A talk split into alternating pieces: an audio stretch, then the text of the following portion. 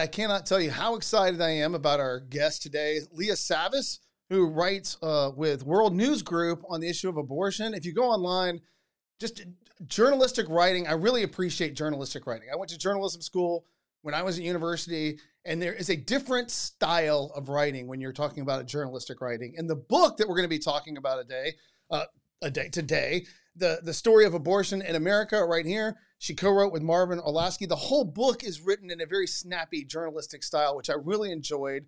Uh, we've been having uh, uh, an effort to get her on because I've been excited about this since the moment that book came through Amazon. Immediately, one of the first things I did when starting this new series of podcasts was contact her to try to get her on. Leah Savas, welcome to the Human Things podcast. Thank you so much for having me. Oh no, the pleasure is all ours. Now you are now you are welcomed into a segment that we call the three things.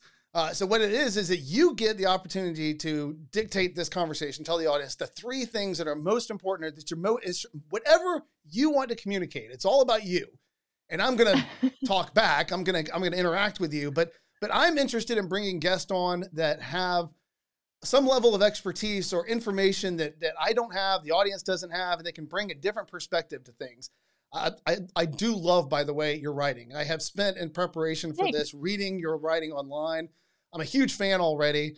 Um, um, so that's another exciting part as well because I have a new resource to go and to read these sorts of things. So let's turn it over to you. You're you are now running three things. Okay. Yeah. Um. So I I was thinking about this earlier. What three things do I want to mention? Um. The first one that comes to my mind is just um what shocked me about reading some of this research in this book and and and my co-author Marvin Olasky, he's a historian. He did a lot of the um, stuff that's farther back in time in America. So, um, reading some of his research, I was so surprised to learn that doctors, as early as the 1830s, said that life begins at conception. Yeah. I was so shocked. That you know that that I did not expect that. Um, and reading what they had to say about just this, how specific they were about no, like we believe that we are treating a second patient when we yes. when a pregnant woman comes to us, and that's from um, I think it was 1839 was when this Dr. Hugh Hodge gave a lecture asserting those things and that blew me out of the water. So that was one thing that really i i wanted to talk about for sure. So yeah and we and yeah. working in my side of things is more has been historically over the last 10 years more the apologetic side of things. And so those arguments and it is it is interesting when i first became aware of that was actually through the works of people like marvin olasky joseph dellapenna and dispelling the myths of abortion history some of clarke forsythe stuff when you read some of those things and you find out the, the level of argument about abortion that was being had in the early mid 19th century and through all the way up into the early 20th century, it is surprising, right? I mean, these yeah. people weren't just, it wasn't a religious argument. These were doctors saying, and, and they believed, and this was, I think this is one of the more depressing. I want to, I want to go back and talk a little bit about what your book is, uh, because I mentioned it on the last episode, actually. I talked about your book last week as well. It's, when we say street level look at the issue of abortion, you guys have have gathered primary resources, sermons, letters, uh, newspaper articles, anything that where the past communicates for itself what people were talking about and how they were talking about during those times. And then you've collected them in a work that goes from common law all the way through to people that I work with today, actually. And that was fun to see them in the later chapters. Uh, and so you in this what you're talking we go back in the mid 19th century the level of sophistication these doctors were operating at is surprising i agree yeah yeah and even some of the doctors who supported abortion they still understood that it, it was a human being a live person that was being killed in abortion. They just saw it as, oh, well, you know, it's better for the woman. So it's kind of similar to the arguments we see today. But I think the thing that really got to me was I mean, we've heard all these years, especially since Roe v. Wade, that there's no consensus about when life begins. And that's an argument that we hear today. But as we say in the book, well, maybe there wasn't a consensus among historians or maybe among uh, like legal scholars, but there was a consensus among doctors. And I think yeah. that's the group we should be paying the most attention to anyway when it comes to this question because they're they're in the science. They they see the anatomy of the unborn child and they've seen it longer than maybe the everyday person has just because um, you know, ultrasound technology has only been around for a few decades. So, yeah, just recognizing the level of knowledge that they had on this um, was very surprising. And I think also something that I think would be good for a lot of people to know, even if you uh, agree that abortion is okay, you should at least know that there is a a general understanding among physicians, even physicians in the 1800s, that life begins at conception. So, and I think that most was, people, yeah most people don't think I guess because we're so captive by our period that we live in, right?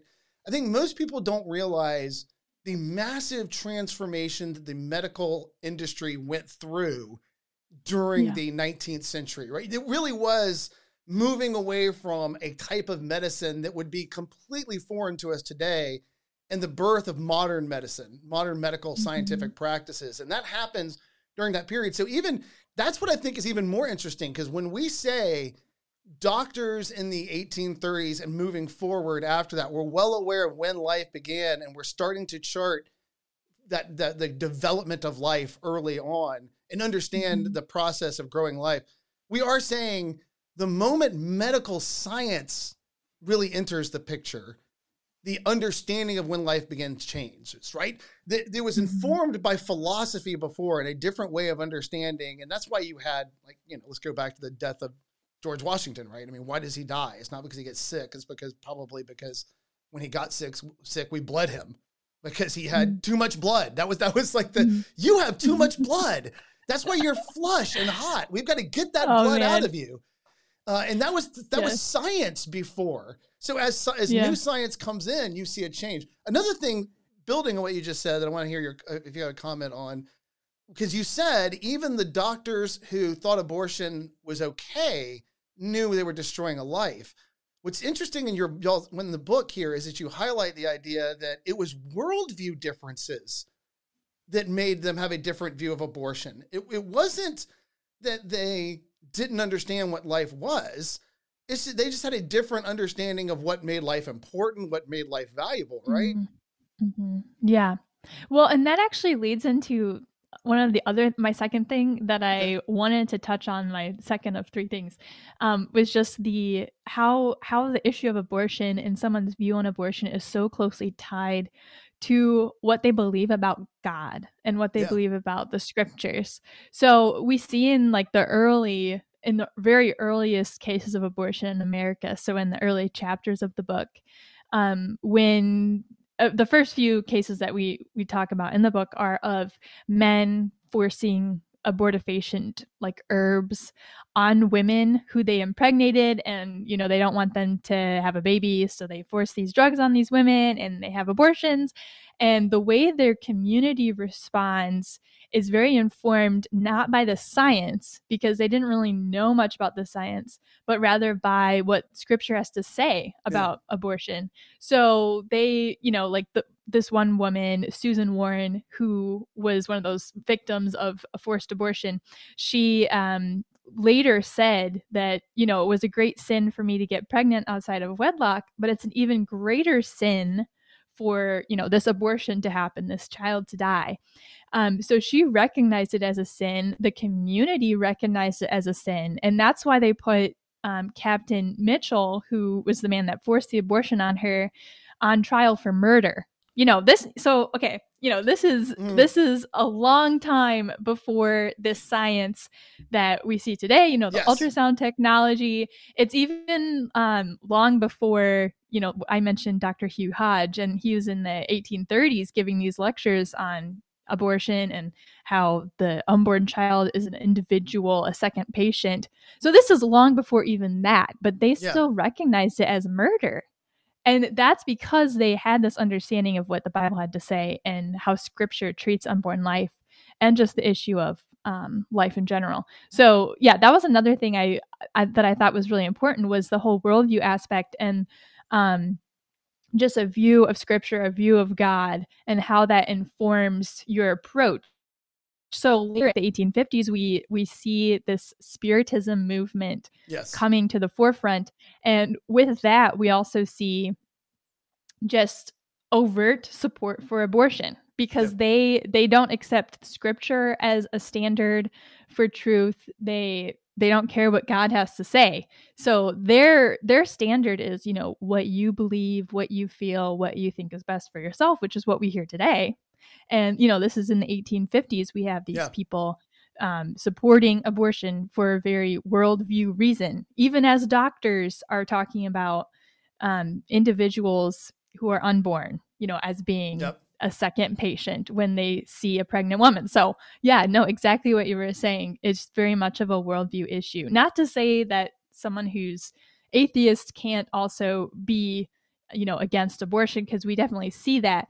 But as when you look at a culture as a whole you can see how these views of scripture um, very much inform how we approach issue, issues like that which is why today you know we see a very unchurched culture uh, a culture that's not interested in what scripture has to say. And a lot of support for abortion um, you know people shouting their abortions and i think you know it kind of goes hand to hand, hand in hand and you can kind of see that trace throughout the book how you know we yeah. we might have an increased understanding of the science but we're getting a decreased understanding of what scripture has to say and yeah so it, yeah it's just very interesting kind of what and, you were and responsibilities about. and duties to each other right i mean i think it was when i first yeah. read abortion rights marvin Olasky's prior book uh, yeah. It was the first time I became aware, and he mentions it again in this book. But you guys cover it in this book. The idea of shotgun weddings, as we understood them from our perspective, were a different thing back then, and sure. that there was a there was a sense of if we, I remember he taught him talking about originally saying there was a sense for women in which this was just a way to advance the relationship, right? I mean, in these smaller communities, and that's something that I always again, when we try to understand the past through today, we always have these biases by which we're trying to understand the things we're evaluating. And and go let's go to something different for a second. Let's take a rabbit trail because we can do that. We're allowed okay. to, right? All right. So um talking about Christmas, right? Over Christmas, I wrote a brief article and put it on the website about understanding the size of Bethlehem, right? You know, my go to church, Johnson Ferry Baptist Church. I think our our our sanctuary holds like over a little over 2,000 people. It's like, well, the, the whole town of Bethlehem was less than half that size or somewhere around half that size mm. as far as the hmm. population. Mm. This was a okay. small, small community. And when you go back to these communities prior to the rise of the, the urbanization of, of the United States and the growth of these big cities, when you're talking about sh- what we would call shotgun weddings back then, what you're talking about are these very small communities, no secrets. Yeah. And, and oh, then, totally. It, and so the, the idea of how, like you talked about, how the community interacted with an unplanned pregnancy was different because yeah. there was no way to hide it. There, there was no mm-hmm. way to mm-hmm. hide what had happened. It was coming out. And so there was a sense by which, when he wrote about it originally, I thought was fascinating. Sometimes this was just the way relationships progressed, right? You mm-hmm. you want to have sex, all right? When we're going to get married, that's the next thing that mm-hmm. happens. Mm-hmm. And if you got pregnant, it was going to have to happen because the community would put pressure on men to do what was right in that situation. You now have responsibility, yeah. duties, and requirements to this community. Mm-hmm. Yeah, and there's actually um, an interesting. Uh, I, I, can't remember if it was a law or more of a. Um, I think it. Yeah, I think it was a law.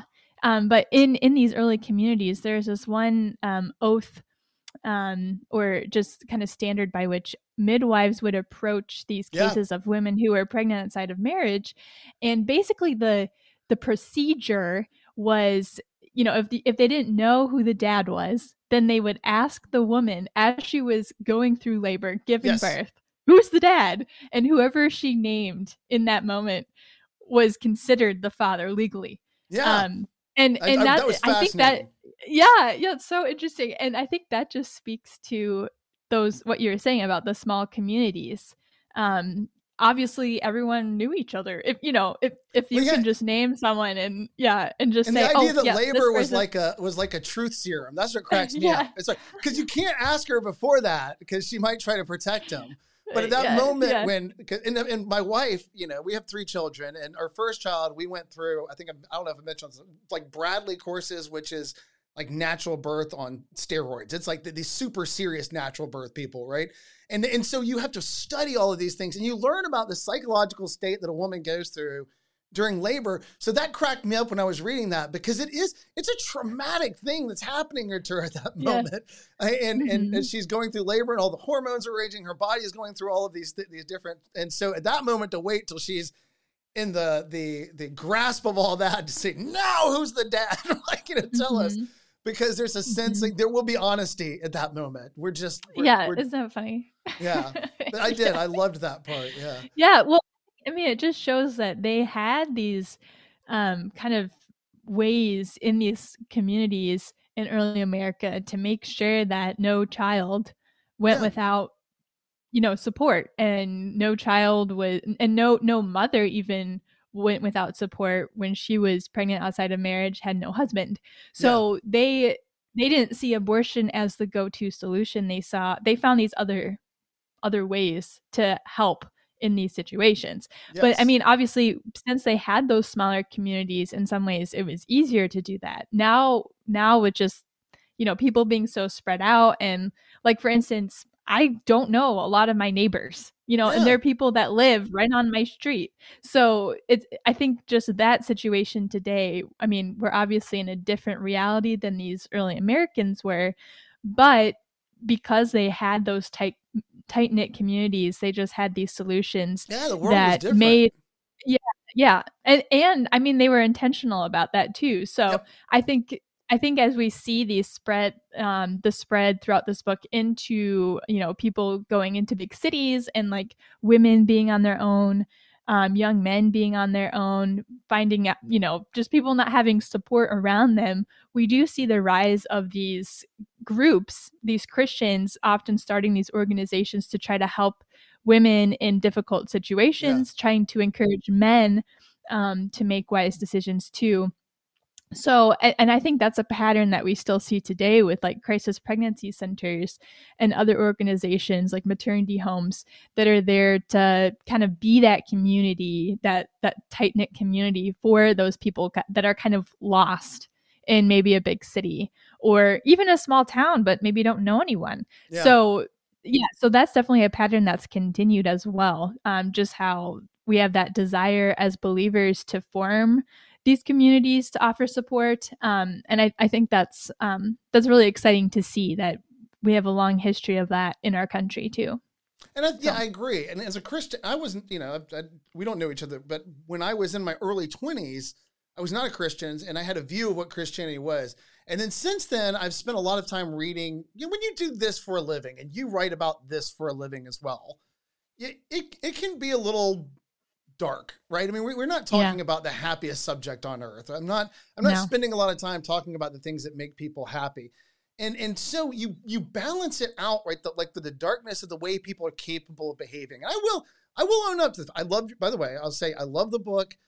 I, I wanted to write this book like seven years ago, but then I didn't, and I'm glad I didn't because y'all's version is better than anything I would have done. Oh, um, thanks but it, and I think there's so much value. A friend of mine and I were talking, a, a, a, faculty member out of the college out in California, and I were talking years ago when I was talking about writing a book like this, and he said it's a wisdom book.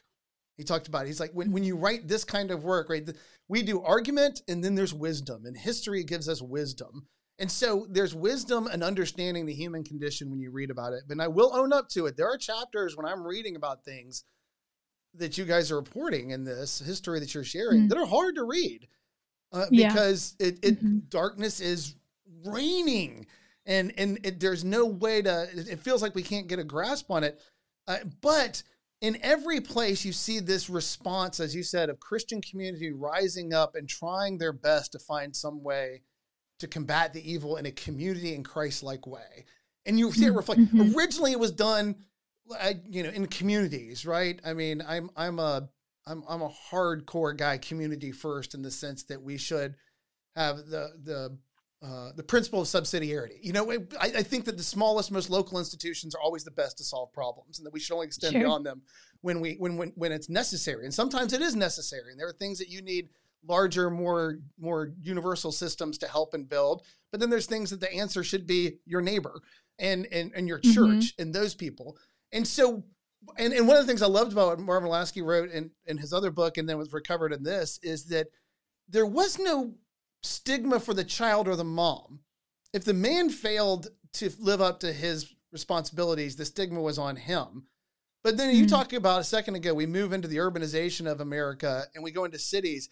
It's not just the idea that you no longer have that kind of community anymore. There's also an element that you can hide your sin in a way that Yeah. you couldn't before. You can hide Yeah. your infidelity in a way that you couldn't before. hmm Yeah, that's true. And uh, it's interesting too to see even as um as these abortion uh, doctors or abortionists pop up in these big cities how they use power and money to try to hide what they're doing as well. So, Yeah. you know, it's not just for the people who, you know, maybe got pregnant outside of marriage, but also for um for people like Madame Restell, we write about her in the book. She was a big abortionist in New York City in the 1800s.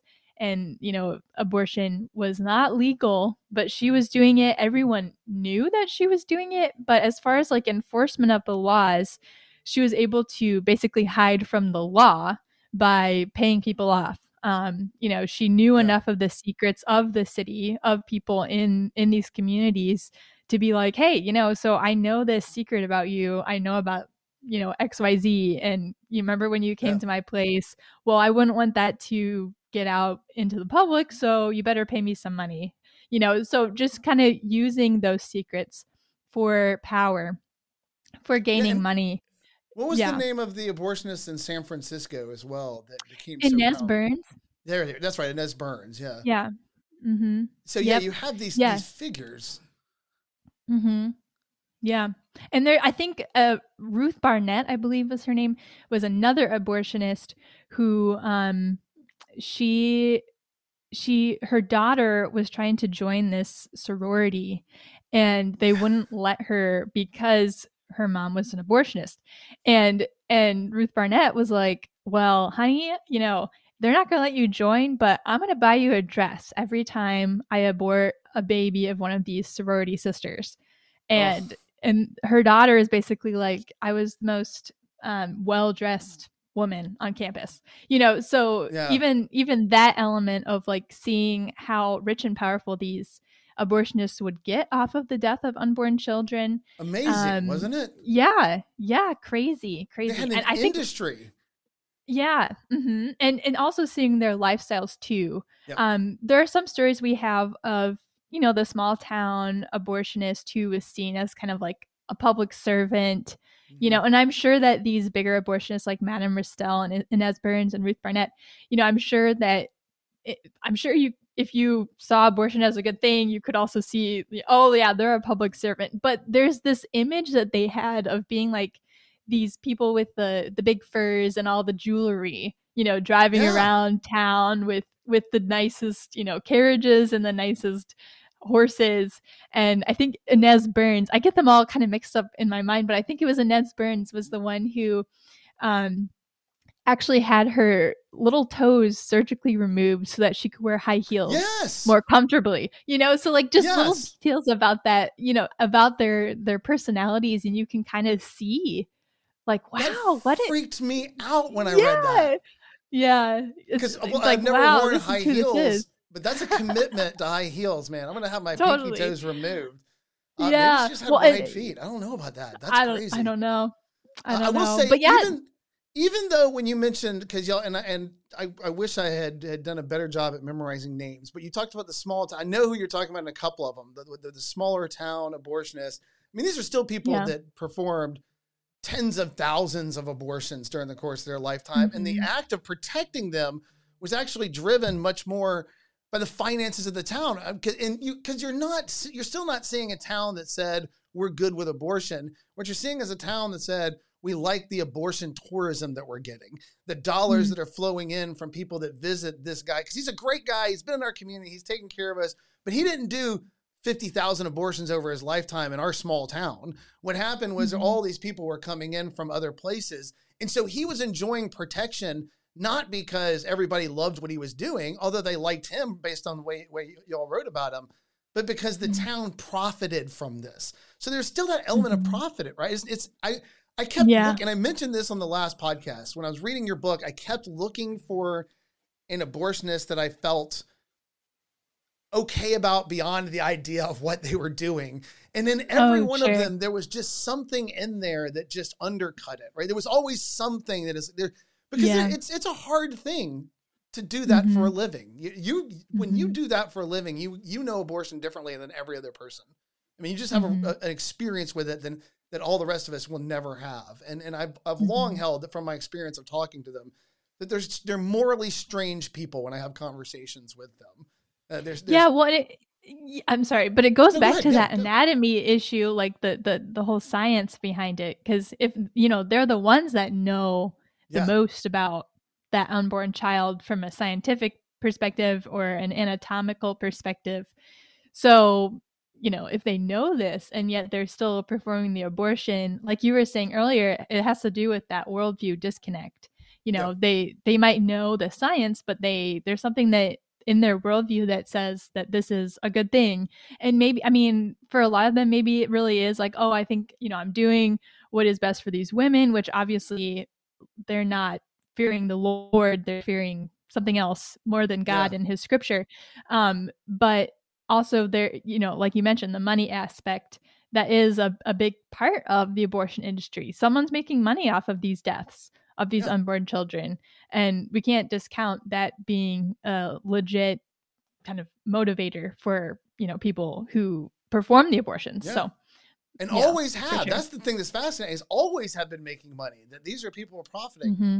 Okay, so we got two. What was your third? Oh yeah.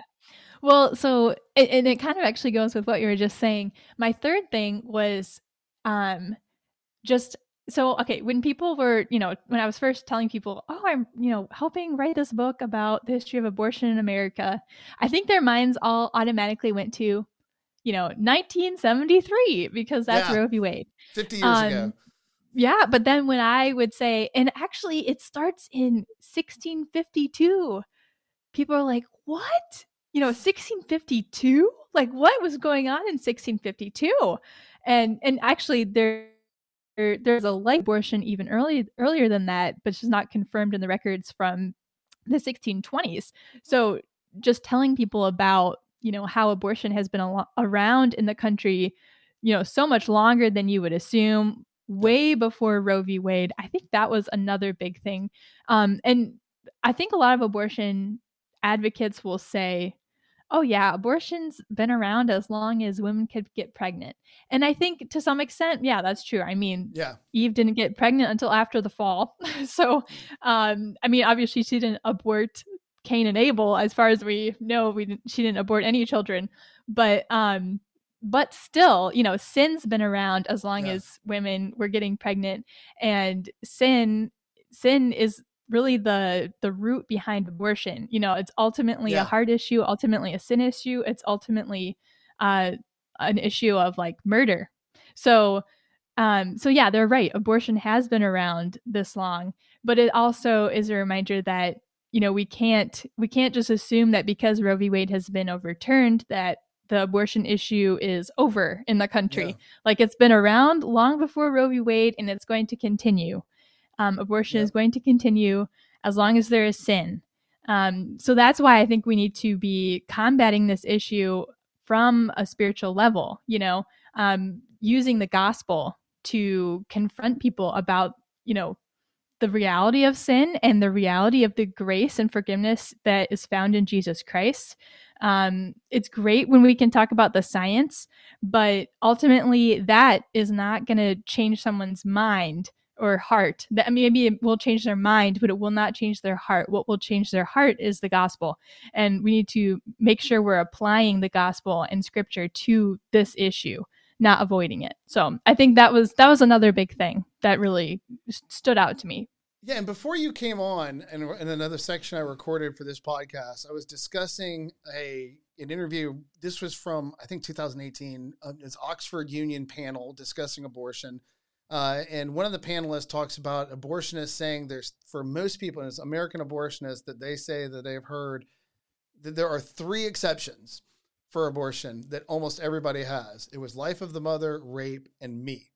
And and I think what you're saying there is interesting about that because I, I, I fight on both fronts, obviously. I mean, for me, that there's an element to where we have to disarm the arguments that are justifying things, and the only way sure. to, to take those on is through science and philosophy, more intellectually rigorous pursuits like that. But at the end of mm-hmm. the day, what you find is I can strip away, and I, I, warned a friend of mine about this years ago, and and and um, like I, have heard just that they love abortion, they want it for mm-hmm. them. They they mm-hmm. on some part of their life they'll say, I think it's bad, and I don't think everybody else should get it, and I think it's probably wrong, and I know it's a life that's being destroyed. You could hear this, but at the end of the day, I think why you see the, the elections run the way they do and the polls run the way they do often is because people want to reserve it for them or, or for mm-hmm. theirs, for their people. So I yeah. think you're right in the sense that, uh, and Robert George says that a lot. He says they love they they love abortion. They love their abortions. They want their abortions. That's what they want. They want to be able to get their abortions. And if you don't understand that, you're going to have a hard time understanding the world that you live in because you and those early doctors mm-hmm. we talked about that you guys wrote about, you say in the book, y'all write that they believed if they could just help people to understand the development process that was going on, that people would not get abortions. And the yeah. end result was they were wrong. Even mm-hmm. when people understood exactly what was going on, they go back to Robert George. They still want their abortions. And a friend of yeah. mine came to me after I talked to him about that, and he said, I was having a discussion with somebody, and it was an intellectual discussion, and I was using all the tools that we've talked about over the years to disarm the arguments that they're using.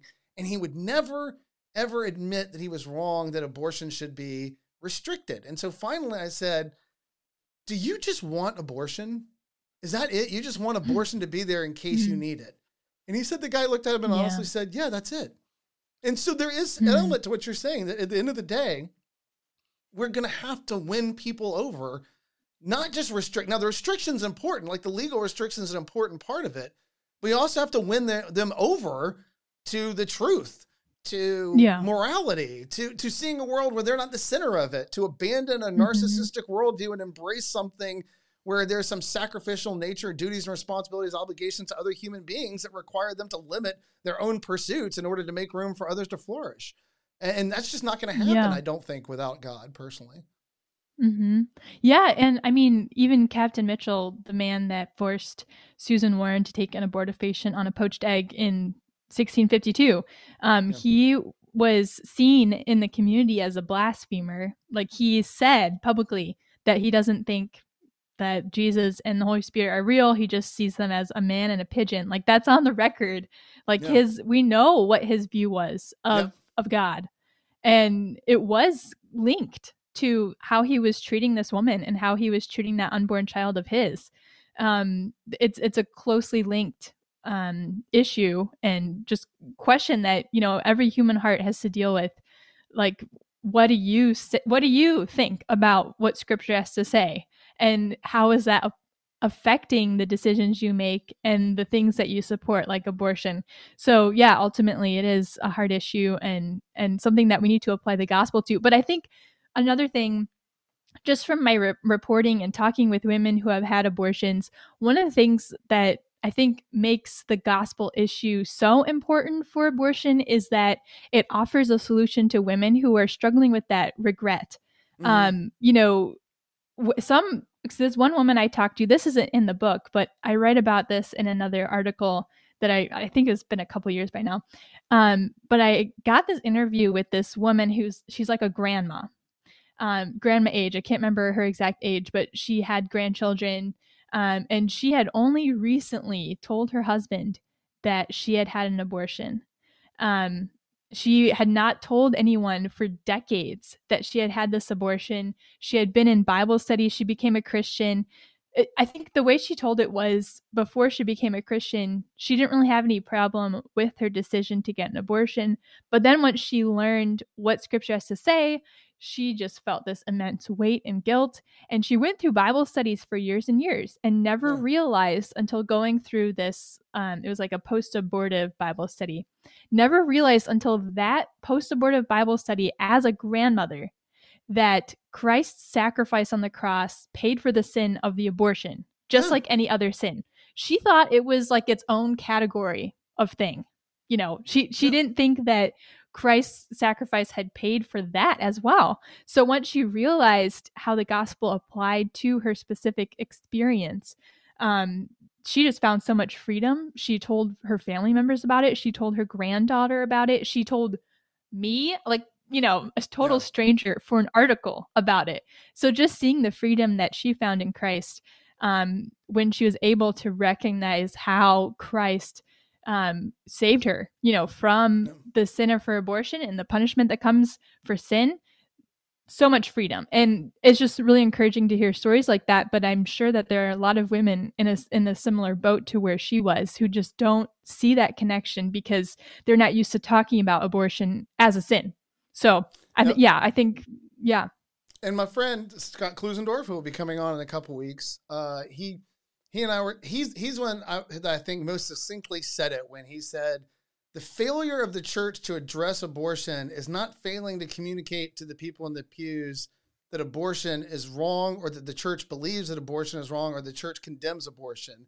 The failure to talk about it is blocking people from coming up the aisle to receive grace for their past abortions, right? They're they're getting the message that they've done something wrong clearly, what they're not getting is that the, the that is forgivable and that Christ yeah. died and rose again to save us from all sins, including that one. Uh, and and so mm-hmm. by not talking about it, we're leaving people in prison to their past in the pews, as opposed to being open and free and discussing it, and and, and saying that even as bad as this is, and we condemn it, it is yet mm-hmm. another thing that you can be forgiven for if you just come and lay yeah. it down and and that is mm-hmm. a powerful thing to, to be able to to know that the altar is open to you and that there is there is nothing that you've done that he can't restore you right uh, exactly so mm-hmm. now i will say this yeah. um and, and going back to where you're saying that about uh you know for us that worldview grounding it in there obviously we both know and have talked to and worked with atheists who who who land on the idea that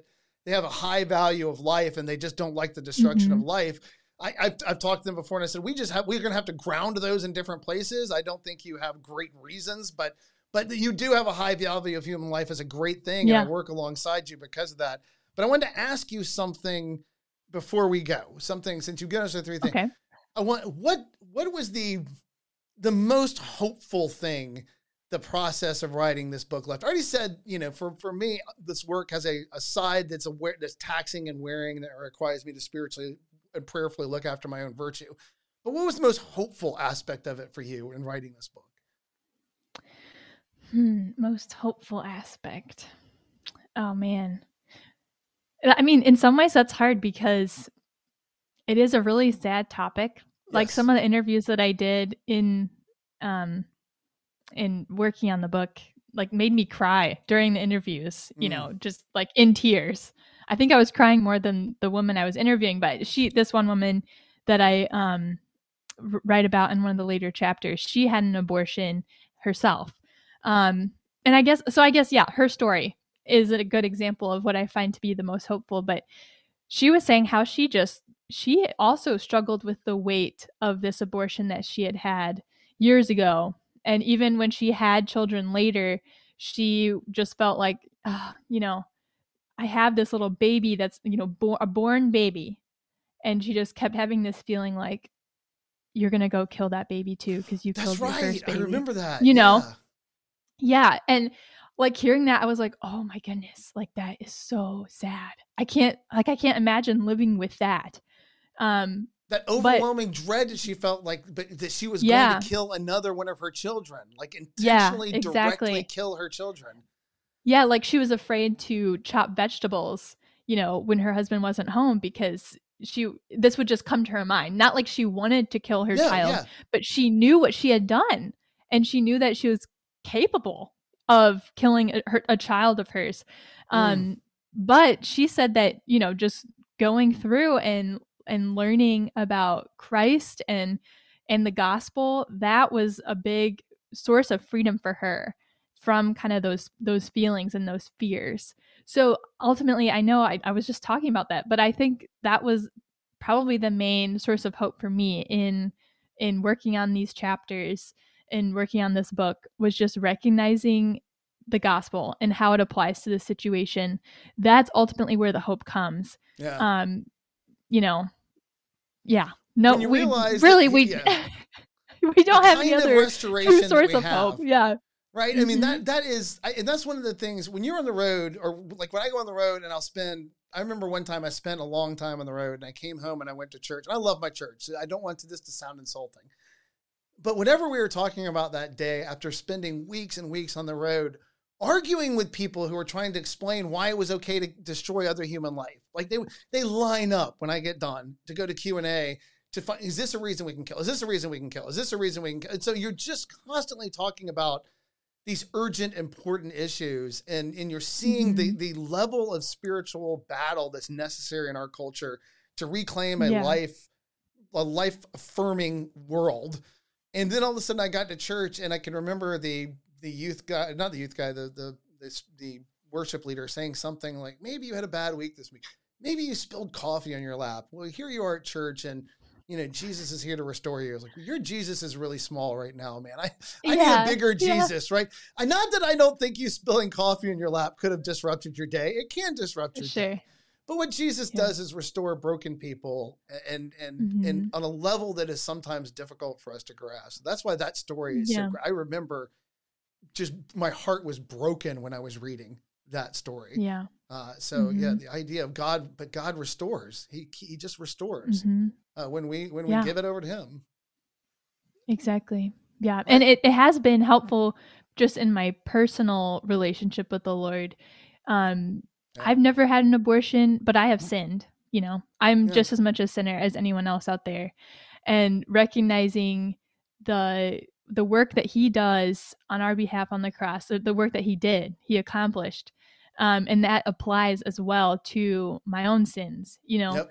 um, there's a, and I can't remember. I'm so bad at remembering references, but um, in in the New Testament, there's a verse where um, there's a list of like, uh, you know, adulterers, fornicators, you know, um, uh, liars and murderers. You know, such were some of you, and and this is this is a letter to Christians in the church. Such were some of you, and I just I like to think about that, like you know, every believer was one of those. You know, Yeah.